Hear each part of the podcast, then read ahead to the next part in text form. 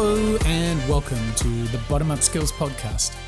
I'm Mike Parsons, I'm the CEO of Qualitance, and today we are continuing our journey into the lean startup. And the topic of today's episode is everything about learning. Learning is so damn essential. As you will have seen from the previous episode, the foundation of the lean startup is not guessing. It's not just about having ideas, it's far more, far more about execution. And the key to this lean loop uh, that we talked about in the previous episode, the key to making all these iterations work is learning. So it's okay if you don't have all the answers at the start. In fact, that's the essence of working in a lean and an agile way that you won't have all the answers. However, you're on a quest to get them. So, the first rule of the lean startup is don't assume anything. Uh, make sure you test, learn, and validate. And you know what? You can actually test from day one, and that's the power of lean startup. You can test things like uh, the user problem, uh, the idea you have for the solution, or how the experience of providing that solution may in fact work. And there's a great tool, set of tools actually, uh, a set of canvases that can kind of capture all of these learnings, and they can be your North Star to keeping on track and avoiding all the pitfalls of building a new product. So, I want to tell you a little bit of a, a story about this idea of challenging all assumptions. And I've um, chosen two kind of famous lean startup case studies. One is with the uh, shoe uh, retailer Zappos, and the other is with Dropbox, sort of a file management uh, service. And both of them challenged assumptions, and here's how they did it. So, Zappos, um, back in the day, the idea of people actually buying their shoes online and not going into stores was kind of a crazy idea. And so Zappos could have made this huge mistake. They could have gone and bought a ton of shoes, put a ton of them in a warehouse. Can you imagine the expense of all that warehousing, distribution, inventory management, and so forth? They could have, you know, encountered all of that risk, but they did something very different. They used what we call a concierge MVP they basically tested the idea. They actually went and really just tested this whole assumption. Uh, would people actually buy shoes online? So here's what they did. They went out and they built a very simple, rough, uh, and ready website, and they held absolutely zero inventory. In fact, one of the founders made a deal with a local wholesale shoe provider that they could photograph all their inventory, and if someone bought it online, they would actually go to the uh, the shoe company and uh, purchase the shoes there, and then uh, ship them off to the customer of Zappos.com. Now, at first sound, this sounds really crazy to do what we call this concierge MVP, where you're basically doing everything by hand. And obviously, one of the issues would be you'd be making very little money. But that wasn't really the point. The point of this test, of this little experiment, was how can we, in a low risk way, test the assumption that people want to build shoes, buy shoes online? And so at a certain point, they got so much interest, so many people buying that they knew, hang on a second, we're onto something. But they only invested in all that subsequent infrastructure and people once they challenged the assumption, once they tested, once they learned, once they validated. And they use this idea of a concierge MVP. And this is essential lean startup thinking. But let's take it even a level further with Dropbox.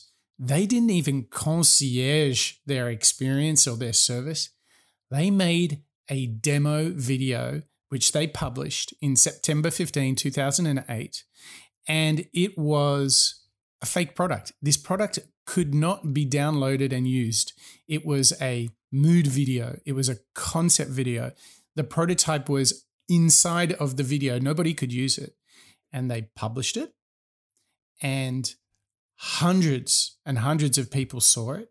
And literally overnight, they got tens of thousands of people signing up on their waitlist for the product because just seeing the video was so exciting. It solves such a problem for them that they've got files all over the place and they need some way to synchronize all these different files.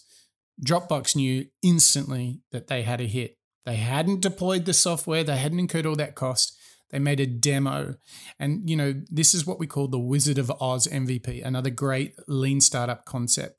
And this is all about just creating the illusion of the actual product that you intend to build, but you build a, a quick video just to check hey, do people really want this? And this goes at the heart of lean startup and this idea of that we should always be learning. So, what I want to do for you now is give you a little framework of three sets of tests that you can be using all the time.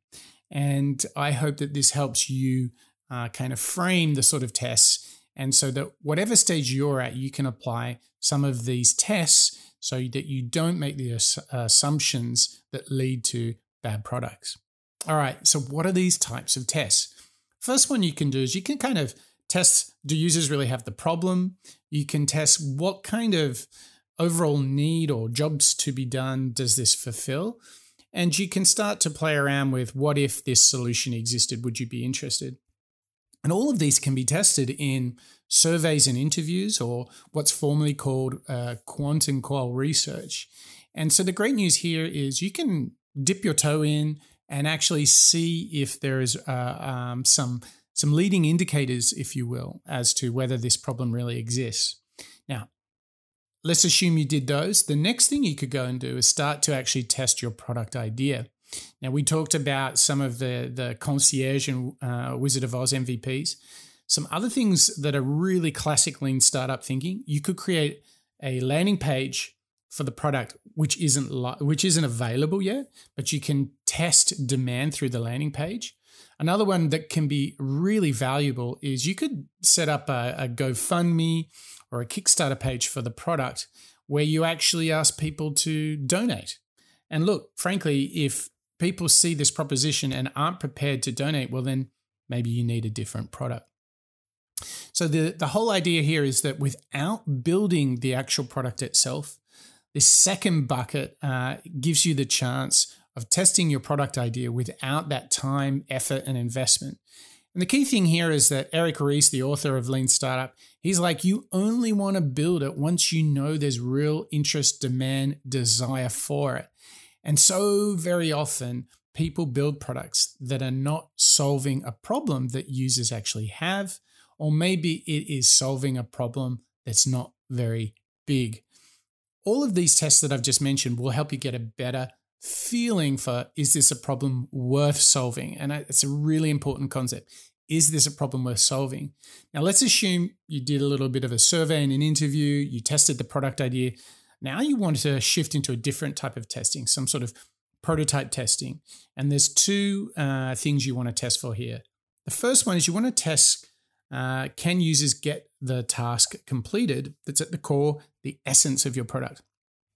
And if you're building software, you know, I would really encourage you to use InVision or Adobe XD to put together um, a mock-up, a prototype sort of a model or a sketch of the solution that you're envisioning. And you will actually ask the users to complete the task by clicking through on this uh, digital prototype. Very good indicator if you can see that users can get the job done, get the task completed. It's a very good indicator that you've actually got a product worth building. Now, if you want to really go a step further, you can start to write some code and build what we call a minimum viable product.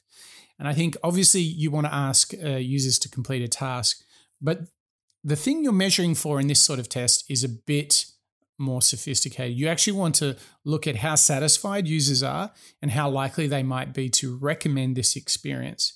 It doesn't have to be flashy, not at all, but it's got to be so good at getting an important job done and helping them complete a task that even without all that polish the experience is so fundamentally valuable that they would recommend it.